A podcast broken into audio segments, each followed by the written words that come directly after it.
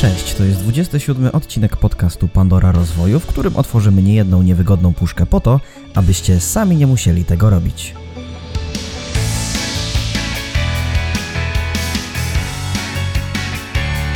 Dzisiaj porozmawiamy o tym, czym się różni rozwój osobisty od rozwoju duchowego, ile pieniędzy powinieneś wydawać na rozwój każdego miesiąca i dlaczego niektórzy trenerzy rozwoju osobistego nie potrafią przyjąć krytyki.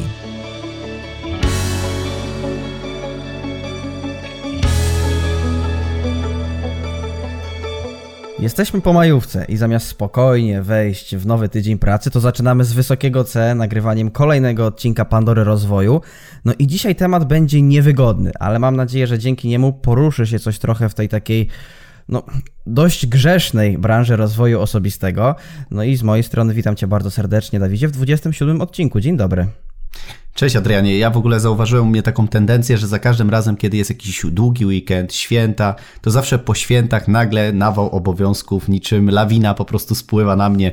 I zawsze jestem przeszczęśliwy, że tak wypocząłem i jestem chętny do pracy. Oczywiście to taki delikatny sarkazm, bo nie zawsze tak jest, natomiast e, bardzo się cieszę, że e, nie dość, że wchodzimy w ten, mam nadzieję, taki okres, gdzie jest dużo cieplej, fajniej, radośniej, więcej witaminy D e, i ludzie będą też bardziej, jak ja to mówię, optymistycznie patrzeć na życie, ale przede wszystkim, co jest też istotne, zaczynają powoli luzować te obostrzenia, możliwości są większe, więc zakładam, że ten temat y, też będzie dla ludzi ciekawy, bo jeżeli myślą bardziej pozytywnie, jeżeli są bardziej otwarci, jeżeli mają większe możliwości, no to też dużo chętniej chcą myśleć o rozwoju osobistym, gdzieś y, popatrzeć trochę inaczej na, na swoje życie, bo jednak przez ten okres taki, jak ja to mówię, jesienno-zimowej aury, no to jednak ludzie troszeczkę no wiesz, tu trochę w domu, tu trochę szaro, buro, więc gdzieś no tak. mogło e, to się zatracić. Także mam nadzieję, że ten podcast z jednej strony będzie inspiracją i motywacją, ale z drugiej strony być może pokaże ludziom to, czego nie wiedzą, a powinni wiedzieć, zanim zabiorą się za rozwój osobisty, zanim zaczną szukać u siebie takich rzeczy, które mogą mi pomóc w życiu. Mhm. I tu taki spoiler zrobię. W związku z luzowaniem obostrzeń, Dawid Świstek, moi drodzy, przygotowuje kolejne projekty tajemnicze na razie, ale warto o nich wspomnieć, bo coraz więcej luzu, w związku z tym fajnie. Fajnie. Jak najbardziej. Chciałbym wykrzyczeć takie hotele. Otwieramy się, wracamy, ponieważ e, ja bardzo jestem stęskniony już za salą szkoleniową, bo lubię internet. Lubię robić szkolenia online. Mam bardzo dużą skuteczność e, w prowadzeniu takich e, warsztatów, natomiast kontakt ludzki, umiejętność popatrzenia, rozmowy w kuluarach, to jest coś, czego nie zastąpimy, więc jeżeli e, nasi słuchacze chcą się też uczyć nie tylko w wersji onlineowej, tylko chcieliby się spotkać, to sugerowałbym śledzić moje media społecznościowe, być na bieżąco, ponieważ na pewno za jakiś czas pojawią się informacje o takich szkoleniach stacjonarnych, certyfikowanych, na których możesz zdobyć fajne dokumenty, które też mogą podnieść Twoją, jak to się mówi, wartość na rynku pracy i nie tylko. Tak, i o to też dzisiaj będę pytał. To będzie takie pytanie, które otworzy, mam nadzieję, wszystkie puszki. W związku z tym zaczynamy 27 odcinek Pandory Rozwoju.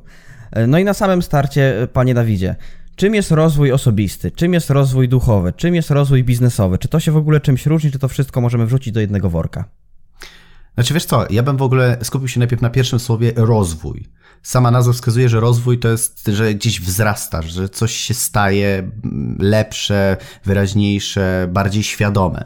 Dla mnie przede wszystkim rozwój osobisty to nie jest tylko i wyłącznie konsumpcja treści, tak jak niektórym ludziom się wydaje, że po prostu konsumujesz jak najwięcej, jak najwięcej. Dla mnie rozwój osobisty to jest zwiększanie samoświadomości w różnych obszarach naszego życia. Czyli jeżeli mówimy o duchowości, rozwój duchowy polega na tym, że wchodzimy w głąb siebie, odkrywamy pewne takie rzeczy, które są troszeczkę transcendentne, które nie są w 100% przez nasz umysł, prze, że tak powiem, przetwarzane, jeżeli mówimy o rozwoju takim stricte biznesowym, no to rozwijamy siebie w różnych kompetencjach biznesowych. Ale bardzo mało osób y, zapomina, że tak naprawdę rozwój powinien mieć kilka etapów.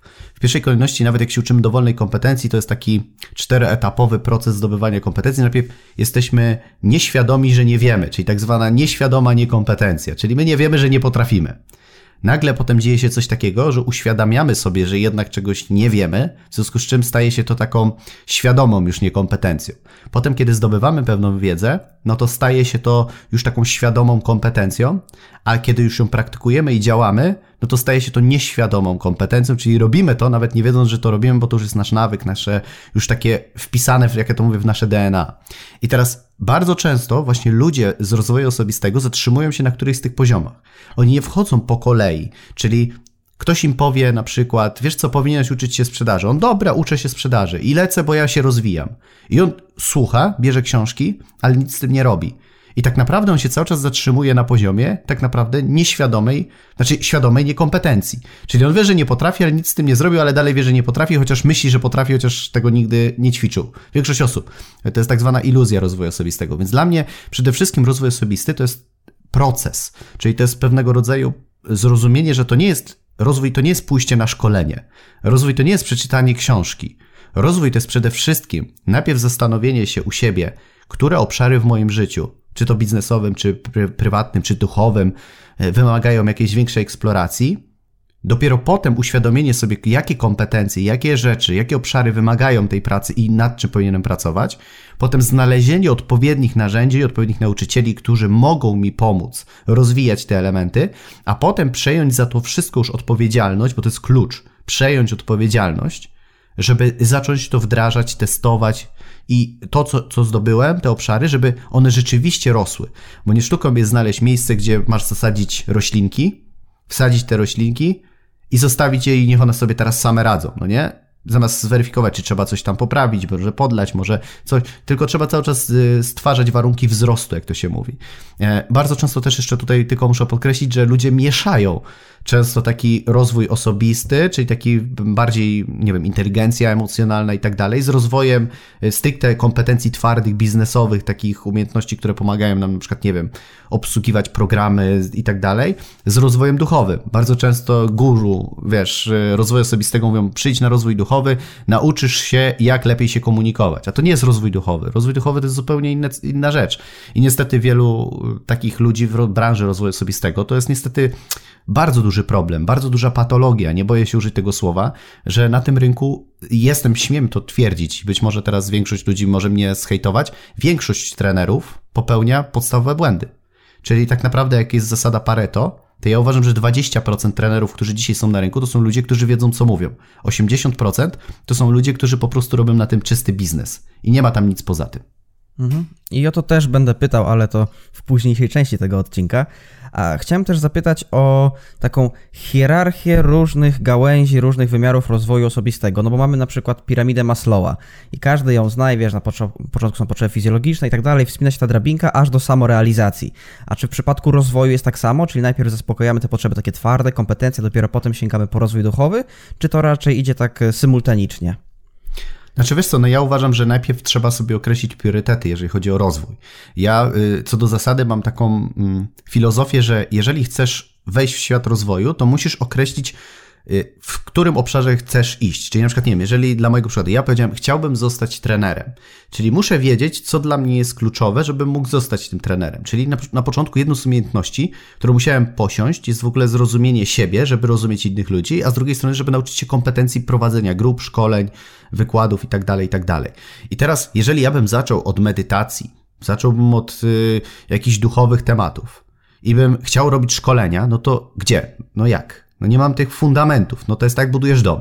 Najpierw musisz wybrać gdzie, dopiero potem zrobić fundamenty, potem postawić, wiesz, ściany, a dopiero potem się wprowadzamy i to ulepszamy. Więc dla mnie pewne rzeczy takie e, z rozwoju osobistego, które ładnie brzmią, właśnie typu duchowość, e, typu poznawanie siebie, eksploracja i w ogóle takie, wiesz, już e, bardzo górne, jak ja to mówię, granice rozwoju osobistego, to jest już późniejszy etap na samym początku ty nie jesteś gotowy, żeby to w ogóle przyjąć. Niektórzy wrzucają ładne zdjęcia, że pojechałem na rozwój z jakiejś tam duchowości, ale ci ludzie nie rozumieją, o co tam chodzi. Im się wydaje, że rozumieją, ale to, to nie jest ten etap. To jest tak jak, nie wiem, uczysz się na przykład hipnozy i od razu chciałbyś wchodzić w bardzo głębokie procesy hipnoterapeutyczne z samym sobą, kiedy ty nie potrafisz zrozumieć, czym w ogóle jest trans. Czy nie potrafisz w ogóle pozwolić sobie skoncentrować uwagę z zewnątrz do wewnątrz.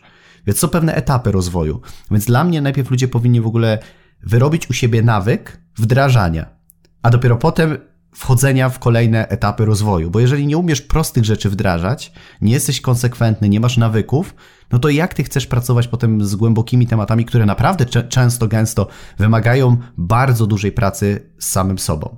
Więc y, jeżeli mówisz o hierarchii, to ja bym zaczął od takich rzeczy bardziej fundamentalnych, prostych, oczywistych, czyli w ogóle zrozumienie, czym są emocje, jak one, jak one wiesz, y, że tak powiem, zarządzają nami, jak na nasze myśli, a potem wchodziłbym w te takie, wiesz, górnolotne tematy, które gdzieś e, na pewnym etapie rzeczywiście są istotne, ale na początku w zupełności nie. To jest tak, jakbyś małe dziecko od razu kazał mu biegać na bieżni. No, najpierw to dziecko musi się nauczyć chodzić. I wielu ludzi niestety dzisiaj myśli, że chodzi, ale nie chodzi. Oczywiście jest to metafora rozwoju siebie i samej świadomości, kim są. Wielu ludziom wydaje się, że wiedzą dużo na swój temat, a tak naprawdę żyją w iluzji, że wiedzą. Nie rozumieją siebie, nie rozumieją swoich potrzeb, nie rozumieją swoich emocji, skąd one się biorą. I to jest y, według mnie trochę smutne, że niestety, ale dużo takich właśnie ludzi wykorzystuje to, że ludzie nie wiedzą, mówią im takie rzeczy, które są niestworzone, dzięki temu zarabiają pieniądze, a ci ludzie myślą, że się rozwijają, po czym mija kilka lat i ci ludzie dalej są w tym samym miejscu. Pomimo tego, że zainwestowali dziesiątki tysięcy złotych, ale nic się nie wydarzyło. To rozwój jest zły a nie wzięli pod uwagę, że być może obrali zły kierunek, złą drogę, złą kolejność albo złych nauczycieli, bo to też jest bardzo częsty powód. Mhm. No i tutaj ja chyba wpadłem w sidła kiedyś czegoś podobnego, bo wydaje mi się, że jak w szkole średniej zaczynam interesować się właśnie hipnozą, to od razu zobaczyłem handshake induction, czyli jak zahipnotyzować kogoś za pomocą uścisku ręki.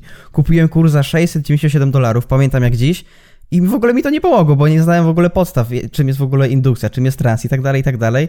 I wtedy byłem bardzo zawiedziony i hipnozę odłożyłem na bok i dopiero po kilku latach wróciłem, ale to, to było okropne i właśnie to, o czym mówisz, ale bardzo właśnie, ale, tak właśnie, ale właśnie na tym to polega, że widzisz, prosty przykład na przykład rozwoju umiejętności hipnotycznych. Dla wielu ludzi to jest jakaś czarna magia.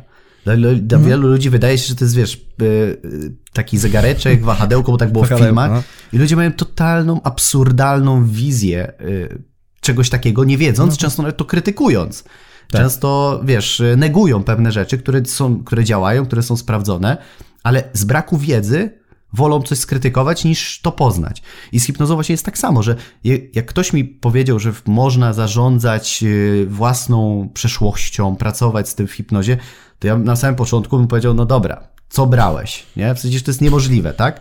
Ale do momentu, kiedy na początku na przykład pozwoliłem, zaufałem, poznałem, oddałem się osobie, która poprowadziła na mnie powiedzmy pierwszy trans i pokazała mi na przykład fenomeny w transie typu lewitująca ręka, czyli jak sugestywność i takie rzeczy wpływają na nasze ciało, e, bo to nie jest magia, tylko to jest podatność na sugestie, po no prostu. Tak.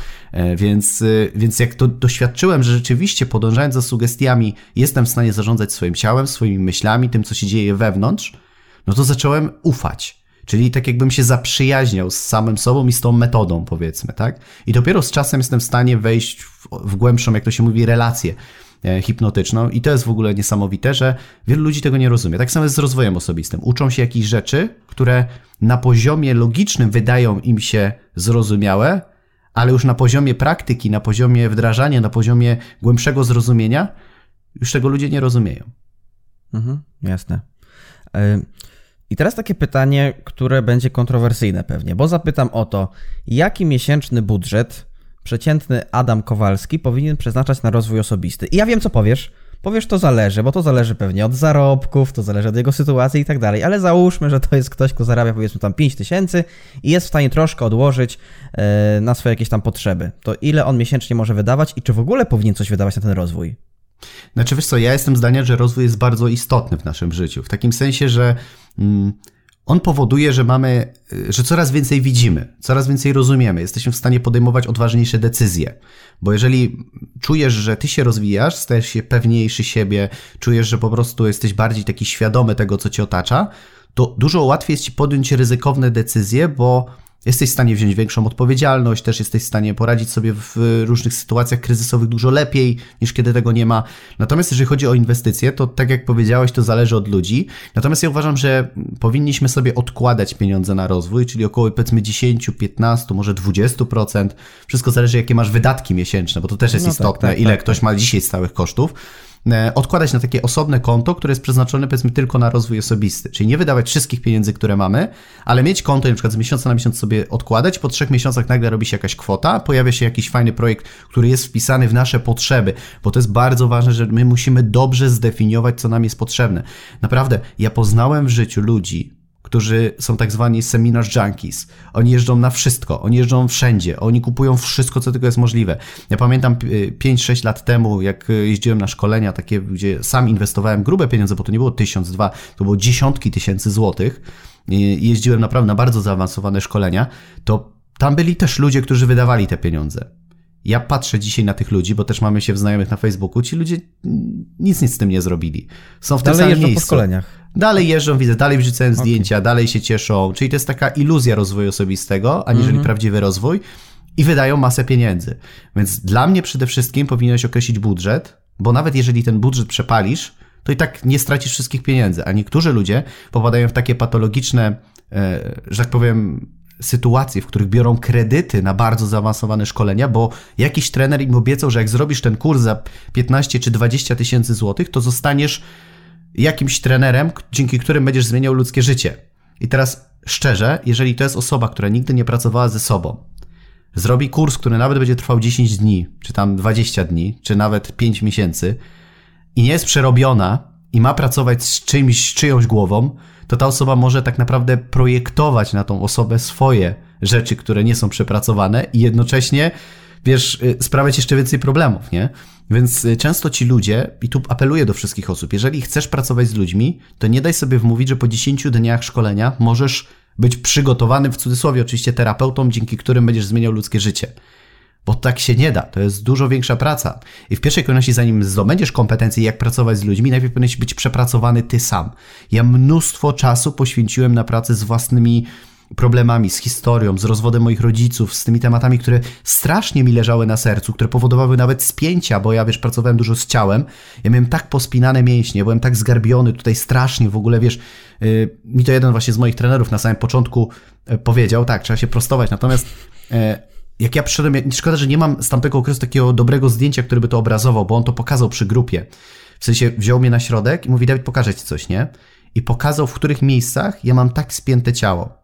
I okazało się że rzeczywiście, jak zacząłem uwalniać u siebie te wszystkie takie rzeczy, które przez lata się zbierały w mojej głowie, to zaczęła się moja sylwetka zmieniać. Ja stałem się bardziej wyprostowany, miałem bardziej podniesioną głowę, to się analogicznie zaczęło zmieniać. Natomiast wracając już jakby do, do budżetu, to ja jestem zdania, że tak naprawdę szkolenia są warte swojej ceny, jeżeli są dobrze zrobione. Natomiast y, nie wydajmy wszystkich pieniędzy, które mamy. Przede wszystkim nie zadłużajmy się. To jest wielki apel do wszystkich. Nie dajcie sobie wmówić, że jakieś szkolenie całkowicie zmieni twoje życie, że zaraz po przyjeździe. Po, szkolenie to jest tylko pierwszy etap, potem jest cała twoja praca i to jest najważniejsze. Tam wtedy już nie będzie trenera, który będzie cię poklepywał po plecach i mówił, jesteś super i w ogóle, bo, bo wiesz, bo, bo tak nie będzie. Życie jest brutalne bardzo często i będzie weryfikowało, czy jesteś na tyle silny, odporny, żeby tą wiedzę stosować w praktyce. Więc y, jeżeli masz już wydawać pieniądze, to najpierw zarób, a potem kupuj, a nie pożyczaj.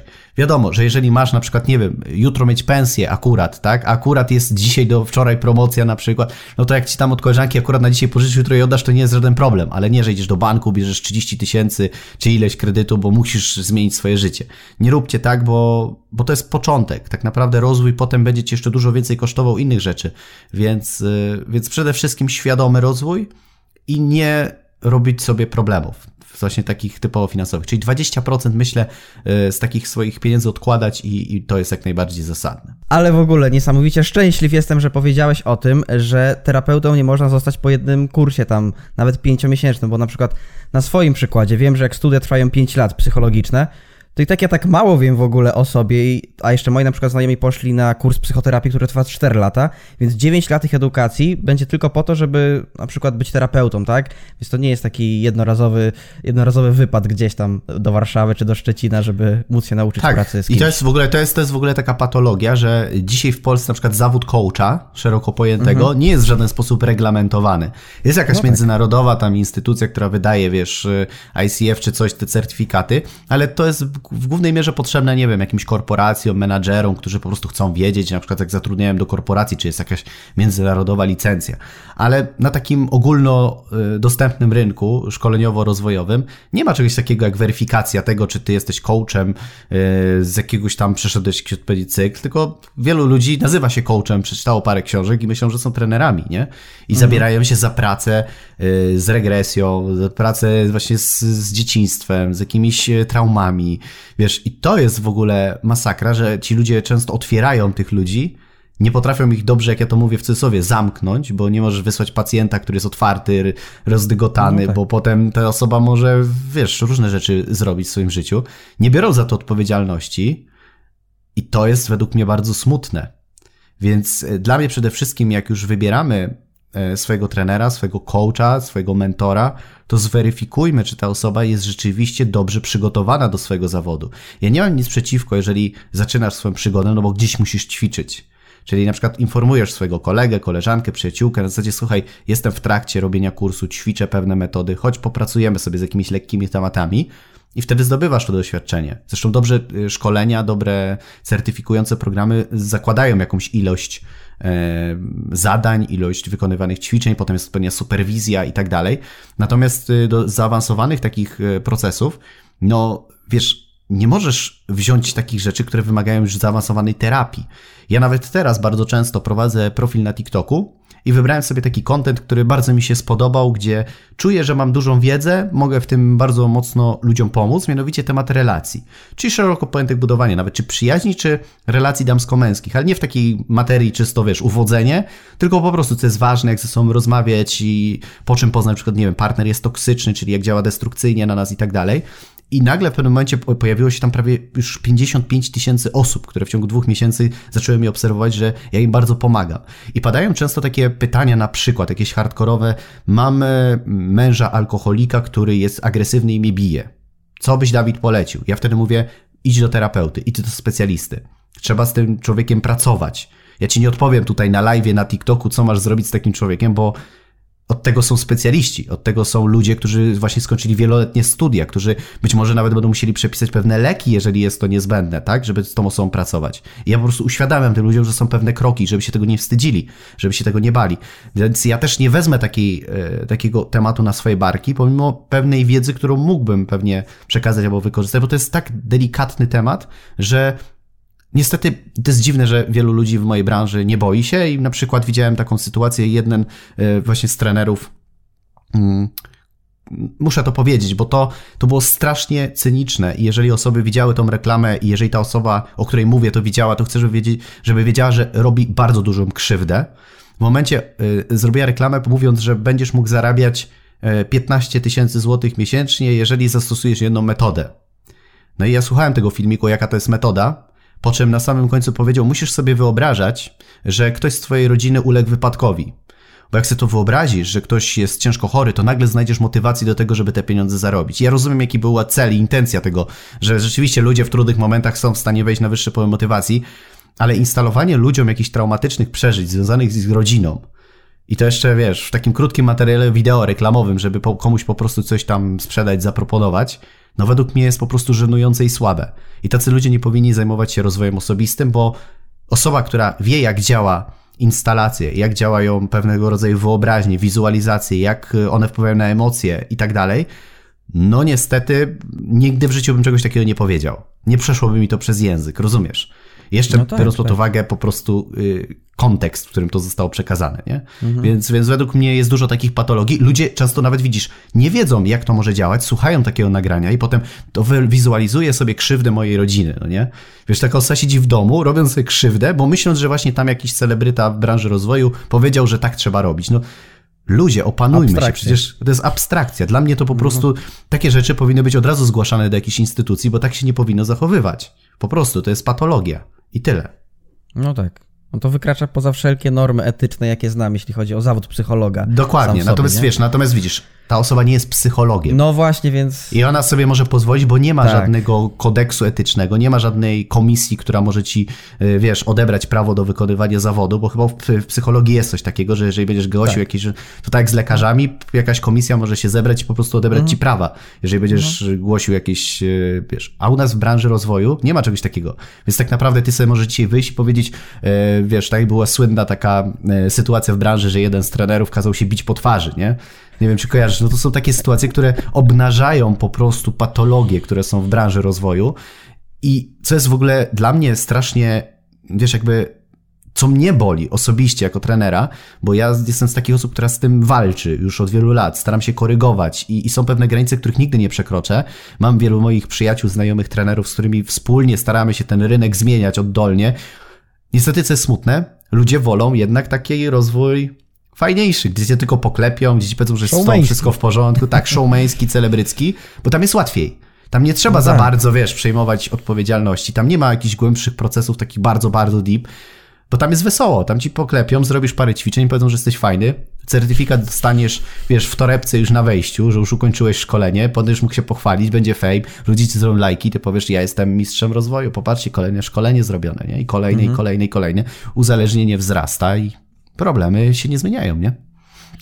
no to trzeba coś w tym kierunku zrobić. Być może założymy PZRO, Polski Związek Rozwoju Osobistego, i to będzie taka pierwsza organizacja na świecie. Tak która będzie panować Nie, to, to wiesz co, to ja ci powiem nie, to, to większość e, ludzi, którzy nie chcieliby wejść do tej organizacji, bo wiedzieliby, że są pewne standardy, które musieliby spełnić, by powiedzieć, że ty jesteś hejterem. I nie zdziwię się, jak ten odcinek któryś z trenerów albo ktoś udostępni, że my hejtujemy rozwój osobisty, że my ich dyskredytujemy, bo to jest najszybsza rzecz, którą oni się bronią. Czyli jeżeli no tak. nawet merytorycznie uderzysz w którąś osobę w branży rozwoju osobistego, spróbujcie dać feedback. Możecie napisać, wybrać sobie losowych, dać ci feedback. Zobaczycie, komentarz albo zostanie usunięty, albo zostaniesz nazwany hejterem, albo powiedzą ci, że czegoś nie rozumiesz. Najczęściej spotykane metody radzenia sobie z nieprzyjemnymi komentarzami. Ja oczywiście rozumiem, że hejt jest czymś złym, w sensie, że nie warto pisać w stylu, a głupi rozwój, czy coś w tym stylu, czy takie generalizacje, ale kiedy dajesz konstruktywną krytykę, to bardzo rzadko kiedy y, osoby z mojej branży przyjmują feedback.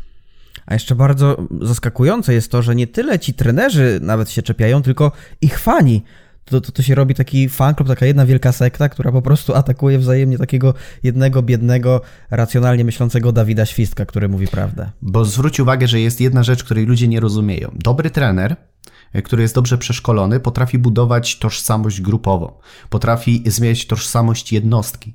Bardzo często osoby, e, które wchodzą w świat rozwoju, które mają zaburzone poczucie własnej tożsamości, kim one są, e, co one chcą w życiu, trafiają w takie środowisko powiedzmy jakąś społeczność danego trenera i nagle one czują się kimś. W sensie są w stanie się zdefiniować. Jestem członkiem jakiejś tam y, społeczności, a to mi nadaje jakieś cechy, jakieś supermoce.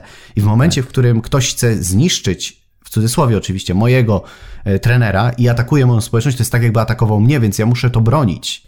Wiesz, mhm. i bez, bezrefleksyjnie nie podejmuje żadnej polemiki na bazie faktów, tylko na bazie uprzedzeń, generalizacji i zniekształceń. Mhm. I to jest, myślę, bardzo często spotykany problem też w branży rozwoju osobistego, że niestety, ale ludzie, mm, i użyję być może teraz bardzo mocnego słowa, mam nadzieję, że że to ludzie zrozumieją, o co mi chodzi, ale niestety według mnie wiele takich grup, y, gdzie tam się bardzo mocno ludzie szkolą, przypominają sekty. I ja się no nie to... boję tego powiedzieć, bo sam działam w branży rozwoju, rozwoju osobistego. Widzę, jak wielu ludzi krytykuje, mówi, a ludzie należycie do sekt i tak dalej. Kiedyś sam nie chciałem się z tym zgodzić, nie? W sensie nie chciałem jakby przyjąć, że to ma rację bytu, ale im mocniej wszedłem w ten rozwój, zacząłem analizować pewne struktury działania, a sam wiesz, że interesuję się bardzo mocno też elementami perswazji, e, manipulacji, tym wszystkim. I jak zobaczyłem, jak to działa, to poziom e, mechanizmów, które występują w takiej sekcie, którą znamy po prostu z samej nazwy, takiej, wiesz, sekty na przykład religijnej czy coś w tym stylu, no to rzeczywiście tam jest bardzo dużo mechanizmów. I to niestety jest przykre. I, I to występuje, więc y, nie ma co udawać. Niech ludzie, którzy słuchają tego podcastu, skoro to jest Pandora, wydaje mi się, że ten odcinek będzie bardzo mocny, żeby zadali sobie pytanie, czy to, że weszli w świat rozwoju, nie sprawiło, że nagle odcięli się od rodziny, nagle mają problemy finansowe, nie są w stanie przyjąć żadnej krytyki, mają idealistyczny obraz świata, czyli gdzieś fruwają pod chmurkami, nie stąpają twardo po ziemi, bo ktoś ci powiedział myśl daleko, myśl wysoko i po prostu nie dostrzegasz tego, że tak naprawdę to, co miałeś, tak naprawdę się rozburzyło, nie? Czy nie masz zaburzonego własnego, własnej samooceny, czyli że ona nie jest uzależniona tylko od tego, ile zrobisz szkoleń, albo co ci powie ktoś tam z tej społeczności i tak dalej. Czy potrafisz sam siebie krytycznie ocenić, znaleźć, wyciągać wnioski? To są takie elementy. Jeżeli nagle się złapiesz, że coś w tym jednak nie działa, to znaczy, że możesz należeć do sekty, że oderwałeś się od rzeczywistości i żyjesz w jakimś utopijnym świecie, który jest świadomie kreowany tylko po to, żebyś tam został na dłużej. I mam nadzieję, że ten podcast trafi do jak największej liczby osób, bo ja nie mam nic przeciwko rozwojowi, żeby było jasne. Ja nie mam nic przeciwko, żeby ludzie inwestowali, chodzili, kupowali. Nie muszą się ludzie nawet ode mnie uczyć. Mogą się uczyć naprawdę, jest masa różnych ekspertów, specjalistów. Ale wybierajcie to świadomie i bądźcie czujni, bo to jest tak jak z lekarstwami. Możesz wziąć sobie tabletkę, pomoże ci, ale jak przedawkujesz, konsekwencje mogą być naprawdę na lata. Jak najbardziej, tak. Też w ogóle mnie to bawi, bo to wyrosło chyba z YouTube'a, że jak y, atakuje się z ulubionego twórcy jakiejś osoby, to te dzieci tak ochoczo stają jak taka jedna wielka armia y, i bronią go oczywiście. Ale jeśli jakiś trener coś zrobi, to te osoby dorosłe zachowują się jak te dzieci, zupełnie bezrefleksyjnie też atakują, o czym ty właśnie mówiłeś, tu nie ma żadnej polemiki i nie można jakoś tak racjonalnie z nimi porozmawiać, tylko to jest od razu granie na emocjach i Słuchaj, skoro to, jest, skoro to jest puszka Pandory, ja muszę opowiedzieć pewną historię, żeby uzmysłowić, Czekałem jak działa, jak działa y, rynek rozwoju osobistego. Miałem kiedyś taką bardzo przykrą sytuację z jednym z trenerów. Nie będę ukrywał, jeden z topowych trenerów. Sytuacja była następująca. Y, jeden z trenerów puścił reklamę w internecie, która w moim odczuciu, nie trener, podkreślam, uwaga, podkreślam, nie trener, reklama jego produktu, jego szkolenia, jego eventu była poniżej przeze mnie akceptowalnej formy reklamy. Po prostu była tak głupia, tak żenująca i tak po prostu jeszcze według mnie dewaluowała cały rozwój osobisty. Była właśnie pokazywała wszystkie te rzeczy, które ludzie krytykują w rozwoju, nie? Czyli wiesz, po prostu była dla mnie po prostu dziwna. No i w pierwszej kolejności pod tą reklamą, moim nazwiskiem, ja się nie kryłem, że ja to ja, napisałem komentarz, w którym uznałem, że ta reklama wiesz, jakby według mnie no, przekracza pewne granice, nazwałem dlaczego, czyli podałem jakieś fakty, moje oczekiwania, w sensie, czyli dałem według mnie nieemocjonalny, obiektywny, z mojej oceny, feedback. I oczywiście byłem gotowy na pewną dyskusję, bo być może ja cały czas o tym pamiętam, że może ja czegoś nie rozumiem. Może tak jest. Oczywiście ten komentarz, y, nie pamiętam, czy on y, w ogóle dostał odpowiedź, bo chyba nie. Chyba w pewnym momencie został w ogóle ukryty, czyli tak jakby w ogóle właściciel tego fanpage'a, zakładam, że to jakaś osoba administrująca, mm, ukryła ten komentarz, czyli nie chciała w ogóle wejść w tą polemikę. No to uznałem, że okej, okay, nie dostałem odpowiedzi na moje pytanie, y, bo może się trend zmienia, może tak trzeba się reklamować, nie wiem. Więc wrzuciłem na taką otwartą grupę, do której może dołączyć tak naprawdę każdy pytanie do osób z branży, czyli do osób właśnie trenerów, osób, które zajmują się tym samym co ja, tym samym co tamta osoba, post z tą reklamą, pisząc, co sądzicie, uwaga, podkreślę to po raz kolejny, o formie tej reklamy. Ja nie pytałem, co myślicie o tym trenerze, co myślicie o tej osobie, co myślicie o nim, czy on jest fajny. Nie, co myślicie o tej formie. Napisałem, że jeżeli uważacie, że z nią jest wszystko ok, to mi napiszcie, bo może ja czegoś nie rozumiem i dzięki temu ja się czegoś nauczę. Że może to jest ok, tylko ja mam jakieś być może zbyt hardkorowe albo zbyt wygórowane oczekiwania względem promocji własnych szkoleń, nie? Czy coś w tym stylu. I czekałem na komentarze. Okazało się, że pod tym postem było chyba z 50 komentarzy, z czego 99% jakby poparło moją tezę, w sensie, że jest to już przesadzone, że przekolorowane, że niesmaczne, że takie celebryctwo, taki właśnie show biznes, że trochę niesmaczne i że właśnie jak ktoś obcy z zewnątrz, nie znający na przykład tej osoby, może zacząć tą reklamę, to pomyśli, Boże, to jest to rozwój osobisty, że masakra i właśnie będą potem takie głupie naleciałości. No i osoby komentowały, tak? Jedna osoba chyba napisała, że to jest ok, że to jest fajne, że mnie rozbawiło, z czego widziałem, że to była jakby fanka tej osoby konkretnie, więc jakby luz. No i ja tam w ogóle nie było podejmowanej dyskusji samej persony trenera, tylko samej formy reklamy, bo to była dosyć specyficzna konstrukcja. Nie minęło chyba kilkanaście godzin, ja dostaję wiadomość prywatną od tego trenera, że kim ja jestem, że co ja sobie myślę, że, że jestem zwykłym karierowiczem, który krytykuje mnie na jakichś zamkniętych grupach, że mnie hejtuje, że coś tam. I ja grzecznie mu odpisałem, człowieku, przede wszystkim, jeżeli jesteś trenerem, to pisz do mnie w kulturalny sposób, bezemocjonalnie, bo uczysz ludzi, jak zarządzać emocjami, a ty na mnie wyjeżdżasz tutaj z jakimiś takimi, wiesz, tekstami. I napisałem mu wyraźnie, po pierwsze, nie oceniałem ciebie, pokaż mi chociaż w jednym momencie, gdzie oceniłem ciebie, skupiłem się głównie na formie, na konstrukcji twojej reklamy. Powta nie, ty w ogóle będziesz to teraz próbował przeramowywać, ja już wiem, kim ty jesteś. I wiesz, i, i cały czas mnie cisnął. Rozumiesz? Widziałem po prostu, wiesz, enter, enter, enter na tym messengerze. Ja dalej spokojnie mówię, zastanów się, co piszesz. Jeżeli chcesz, ja ci wyjaśnię, o co... Nie musisz mi tłumaczyć, ja wszystko wiem. Jeżeli będziesz mnie krytykował, to spotkamy się w sądzie. Wiesz, i od razu zaczął mnie straszyć, wiesz, rozumiesz? Ja po prostu byłem w głębokim szoku. To mnie tylko utwierdziło w przekonaniu, że ta osoba jest tylko celebrytą i nie ma nic wspólnego z tym, czego uczy, bo nie potrafi prostych rzeczy zrozumieć. Zakończyło się, wiesz czym? Blokadą na Facebooku. Zablokował mnie na Messengerze, nawet nie pozwolił mi skończyć dyskusji. Rozumiesz? Osoba, która uczy ludzi zarządzania emocjami, pracy z własną głową, która uważa się za oazę spokoju i medytacji. Mhm. Takie patologie występują niestety na tym rynku i tego jest bardzo dużo. Tego nie widać na pierwszy rzut oka i myślę, że wielu ludziom taka historia też otworzy oko, żeby jednak nie patrzeć to, co my często widzimy na ładnych grafikach, na filmikach, tylko popatrzeć głębiej, czy tam przypadkiem nie chodzi o coś innego, nie? Więc tak jak w każdej branży, czy mówimy o branży medycznej, prawniczej, jest dużo dobrego, ale też jest bardzo dużo patologii, tak samo w branży rozwoju osobistego. No, trzeba pamiętać, że ludzie od marketingu i PR-u robią dobrą robotę często, więc. No, są zatrudniani, szczególnie u takich osób bardzo popularnych, tak, no. sztab no. speców, którzy dobrze potrafią to sobie poukładać. Jak najbardziej. Na koniec mam dwa pytania, bo widzę, że tu czas nas nagli bardzo mocno, ale to dobrze, to dobrze. Po co są certyfikaty? No? no? Znaczy wiesz, no wydaje mi się, że taki odcinek no, wymaga jednak e, rozwinięcia no jak najbardziej, tematów. Jak najbardziej. E, po co są certyfikaty ze szkoleń, o których wspomniałeś na początku i czy warto w ogóle je kolekcjonować, zbierać i chwalić się nimi na przykład na LinkedInie? Wiesz co, pytanie, co na tym certyfikacie jest napisane i za co ten certyfikat otrzymujesz, wiesz? Bo często jest tak i niestety, jeżeli coś takiego spotkasz, to sobie wyrzuć to od razu do kosza. E, jeżeli wchodzisz na szkolenie i w teczce albo w pakiecie startowym już masz certyfikat uczestnictwa, czyli tak naprawdę jeszcze nic nie zrobiłeś, a już go dostałeś. Więc dla mnie to jest żaden certyfikat, to jest tylko i wyłącznie, uwaga, świstek papieru.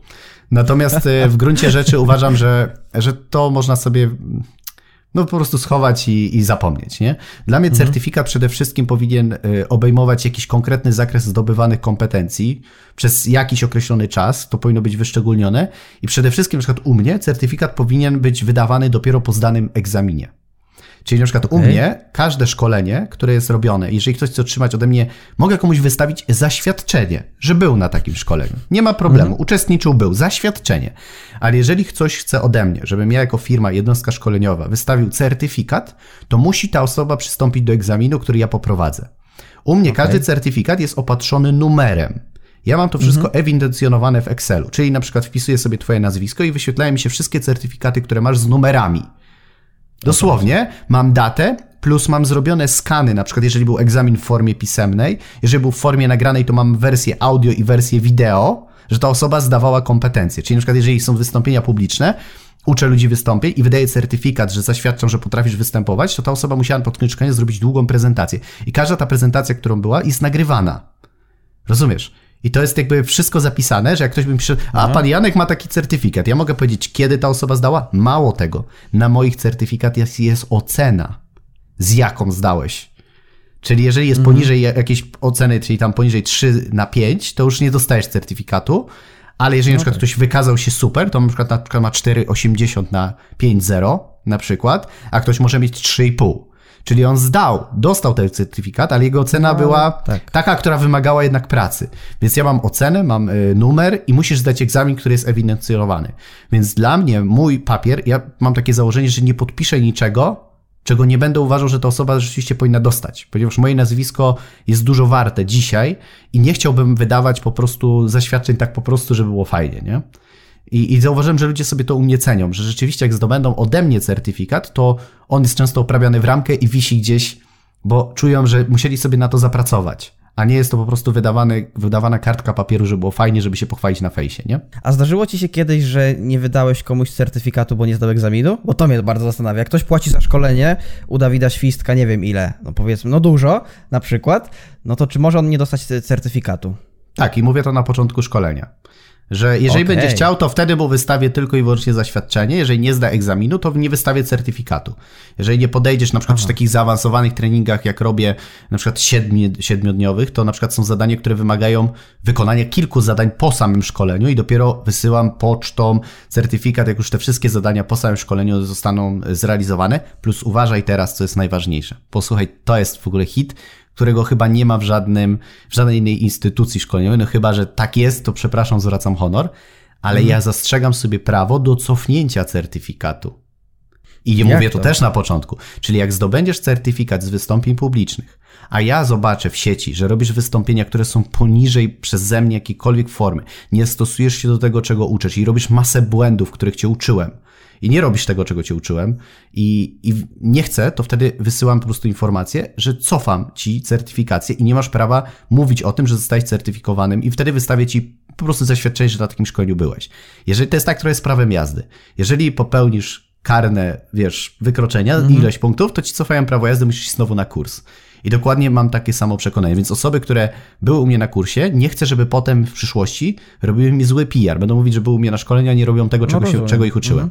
Więc ja to zastrzegam, że jak będę widział, że ktoś robi takie patologiczne rzeczy, nie stosuje się, po prostu wygląda to słabo, to ja takiej osobie po prostu mam prawo, zastrzegam to sobie i to ludzie o tym wiedzą, prawo cofnięcia certyfikatu. Ale to muszą odesłać ten certyfikat fizyczny, czy co? Nie, po prostu on traci moc. U mnie, on jest u mnie w bazie jako anulowany. Jeżeli ta osoba Aha, będzie okej. gdzieś się mówić, na przykład w nagraniu, że ona skończyła takie, Było że, Świstka, że jest no tak, certyfikowana tak, tak, tak. przez Dawida Świska, to ja będę to negował. Będę robił sprostowania, że certyfikat został anulowany. Że nie mają Okej. prawa do używania stwierdzeń, że są przeze mnie certyfikowani w jakimś określonym zakresie. Okej. Ja się boję iść do ciebie na szkolenia. No wiesz, ja jestem, ja jestem wymagającym nauczycielem. Być może dlatego nie jestem celebrytą w branży, że nie mam e, 100 czy 200 tysięcy fanów, e, z tego względu, że ja nie idę na PR, ja nie idę na marketing i na fame, ja idę na jakość. U mnie ludzie sobie cenią przede wszystkim praktykę i to, że ja uczę konkretnych rzeczy, a nie tylko klaszczemy, bijemy brawo i poklepujemy się po plecach i mówię, że będzie fajnie. No i cieszę się, że to powiedziałeś, bo moje ostatnie pytanie dotyczy właśnie tego. Czyli, czy w tych czasach znajdziemy jeszcze trenerów, którzy idą zgodnie z taką ideą, że kształcenie nowych pokoleń jest najważniejszą rzeczą i tego się trzymamy? Czy raczej wszyscy trenerzy śpiewają razem z Abbą money, money, money? Znaczy wiesz co, na pewno jest jakaś garstka ludzi, tak jak powiedziałem wcześniej, która ma y, wyższe cele. W sensie znam takich ludzi, którzy są po prostu trenerami z powołania, jak ja to mówię. To są ludzie, którzy mm, naprawdę są w stanie oddać całe swoje życie dla ludzi, żeby mieli efekty, a są tacy, którzy po prostu cash, meny, wiesz, zapraszam do kasy i zarabiajmy, nie? I jest tego niestety Okej. znaczna większość, że tutaj pieniądze, bo to jest rynek, w którym y, jeżeli wiesz jak zrobić y, dobrze to poukładać, to możesz zarobić bardzo szybko duże pieniądze w porównaniu na przykład do innych zawodów. Więc y, w gruncie rzeczy jest to bardzo kuszące i często niestety, ale dużo osób to wykorzystuje. Ale to wydaje mi się, że ludzie, między innymi po tym podcaście, czy jak będą podchodzić bardziej świadomie do weryfikacji, do obserwacji, do świadomego wybierania e, swoich nauczycieli, że będą to weryfikować, czy to jest tylko buńczuczne, piękne słowa na pokaz, czy pod spodem rzeczywiście jest praktyka. Nie uczcie się od teoretyków, uczcie się od praktyków, bo oni rzeczywiście dadzą wam wiedzę, którą sami przetestowali i sami sprawdzili. Okej. Jeszcze miałem trzy pytania pod tytułem: Jak odkryć, które szkolenia są mi potrzebne w danym momencie? Na co warto uważać podczas kupowania szkoleń i kursów?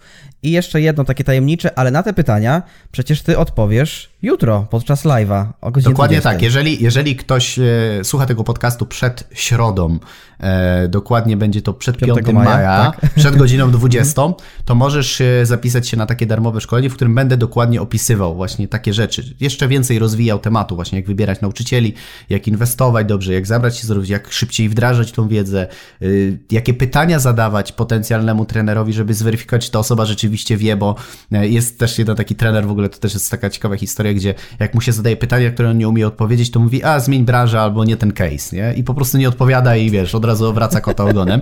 Więc są tacy po prostu mistrzowie, wiesz, y, odpowiadania. Cyrkuśnicy. Więc tak, więc można, więc można zadawać odpowiednie pytania, żeby zweryfikować, czy osoba jest rzeczywiście rzetelnym trenerem, rzetelną osobą, która może ci czegoś nauczyć, czy po prostu jest, jak to powiedziałeś wcześniej, many, many, many, no nie? Dobra, okej. No w takim razie, no to z mojej strony wszystko. Ja teraz czekam na tego maila od kolejnego trenera i zobaczymy, czy on będzie wartościowy, czy to będzie cyrkuśnik znowu. No, słuchaj, e, wiesz, ja wybieram Czy maile... karierowicz jak ty. Tak, ja jestem strasznym karierowiczem. Znaczy, wiesz, no, osiągam karierę i wiesz, z jednej strony miał rację, bo jednak ja chciałem osiągnąć karierę w tym, No co tak. robię, ale on to powiedział raczej w tym takim negatywnym No, e, negatywnym, sensie, więc, tak. więc y, no ale okej, niech, niech sobie pisze, niech sobie myśli. Mam nadzieję, że jest szczęśliwym człowiekiem. Życzę mu wszystkiego dobrego.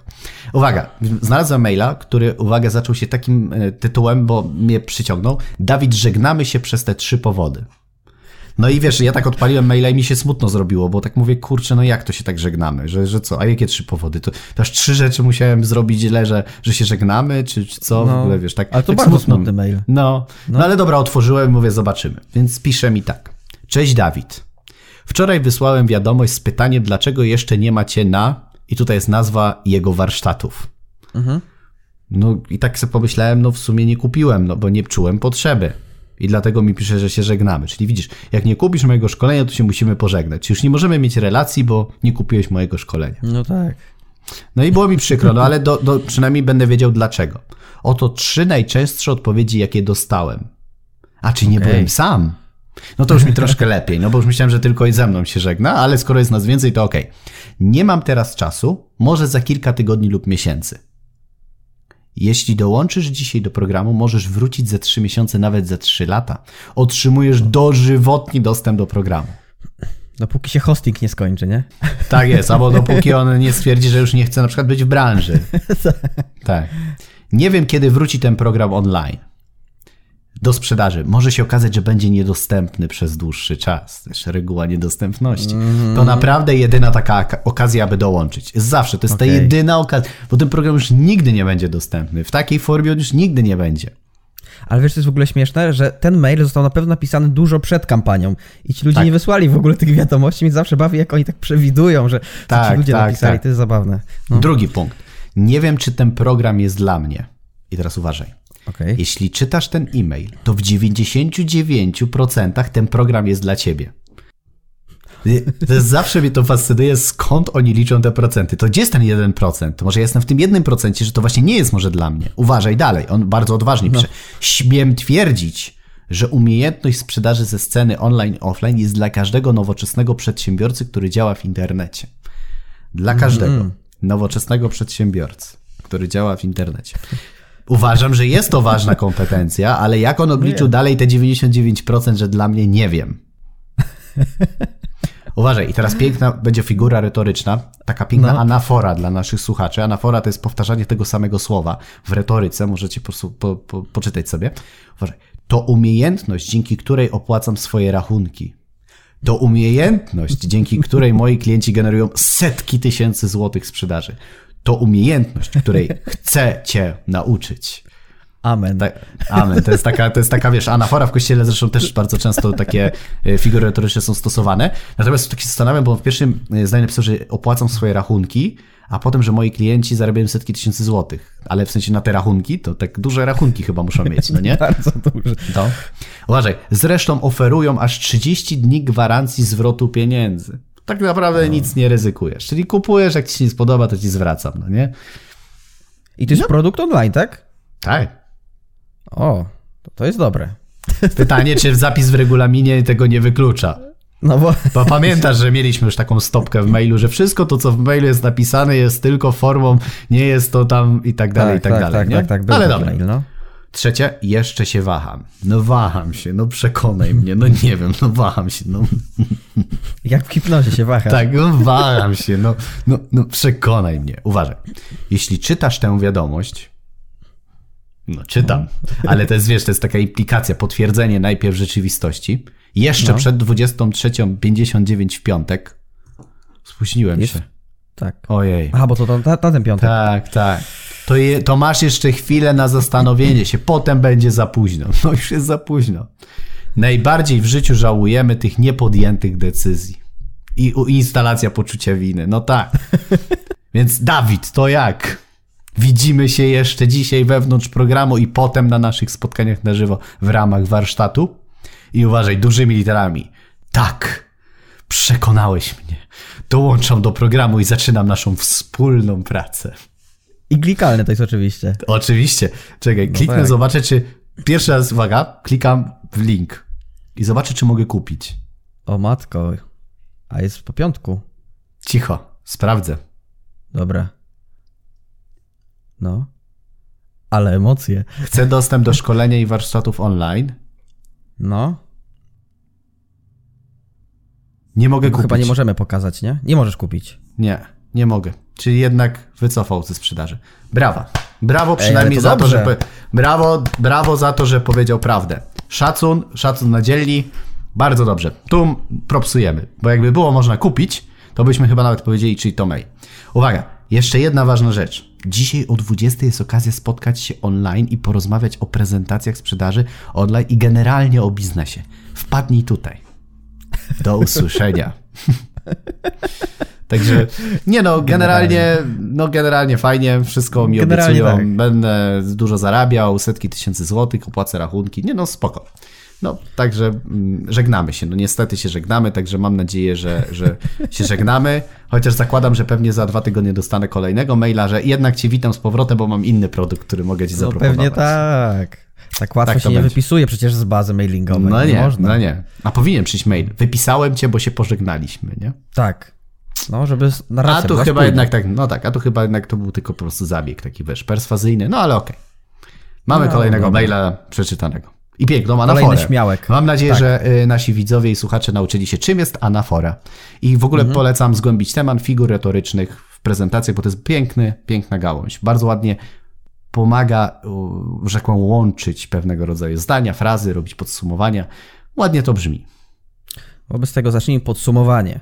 Podsumowanie, które jest w każdym odcinku, odcinku podcastu Pandora Rozwoju. Pandora Rozwoju to podcast, którego możecie słuchać na różnych platformach streamingowych, m.in. Apple Podcast, Google Podcast, Spotify. Link do wszystkich znajdziecie na stronie anchor.fm łamane przez Pandora Rozwoju. Dodatkowo od drugiego sezonu, czyli od siedmiu odcinków możecie także oglądać ten podcast i widzicie piękną twarz, uśmiechniętą, promienistą Dawida, no i oczywiście moją, troszkę gorszą, ale niestety jest. E, No i też możecie dołączyć do grupy na Facebooku Pandora Rozwoju Społeczność Słuchaczy, na której to tam już jest 200 pa, kilkudziesięciu członków, więc ta grupa ciągle rośnie. Pamiętam jak było 10 osób, a tu już 200, tam chyba 30 czy 40, także to już ćwierć tysiąca. Także cieszymy się ogromnie. E, No i chyba to już wszystko. Czy chciałbyś na koniec jeszcze coś dodać w tym takim odcinku fajnym? Standardowo, pamiętajcie, bądźcie świadomi tego, że rozwój osobisty przede wszystkim jest bardzo ważnym elementem w naszym życiu. On powoduje, że y, zaczynamy dużo więcej widzieć, dużo więcej rozumieć, y, mamy dużą większą odpowiedzialność, jesteśmy bardziej odważni, ale z drugiej strony pamiętajmy, że tak jak każda rzecz na świecie, ma swoje ciemne strony. Więc zanim wydasz pieniądze, zastanów się, czy jest ci to dzisiaj naprawdę potrzebne. Zastanów się, czy cię naprawdę na to stać. Nie daj się złapać na takie bardzo często górnolotne słowa w stylu zmienię całe twoje życie, dzięki mnie osiągniesz niezależność finansową w 5 dni, albo nauczyć się jak w 2 dni zarobić 5 milionów. Gdyby takie rzeczy istniały, to wszyscy byliby milioner, milionerami. Także pamiętaj, żeby podejść do tego z dużą dozą krytycyzmu i inwestując w rozwój osobisty, bądź też świadomy, żeby nie pozbyć się jednej bardzo ważnej rzeczy, która dla mnie jest bardzo istotna w życiu, mianowicie pokory. Pamiętajcie, że fajnie jest czuć, że można dużo, że można wiele rzeczy, że dużo od nas zależy, że można się rozwijać, ale nie zapominajmy, że jednak chodzimy na planecie Ziemia i problemy się pojawiają, jednak chodzimy na tej planecie i nie, nie latamy w chmurkach. Także zachowujmy jednak ten taki świadomy umysł w takim stopniu, żeby jednak nie podejmować głupich decyzji. I trzymam za wszystkich kciuki, więc się rozwijajcie świadomie, wybierajcie świadomie swoich nauczycieli, nie bójcie się podejmować decyzji o rozwoju osobistym, e, inspirujcie innych ludzi, a jeżeli widzicie jakieś takie patologiczne sytuacje, nie bójcie się o tym mówić, bo uważam, że rynek rozwoju osobistego powinien przejść pewnego rodzaju katarzis, pewnego rodzaju takie, e, że tak powiem, oczyszczenie, żeby rzeczywiście był rozwój osobisty, a nie tylko rozwój osobisty, money, money, money, no nie? Także tyle Tak. słów podsumowania. Chyba sobie włączę tą Abbę. A ze studia w Lublinie mówił dla Państwa Dawid Świstek. No i do zobaczenia i do usłyszenia w kolejnych odcinkach. Pozdrawiamy serdecznie i do usłyszenia.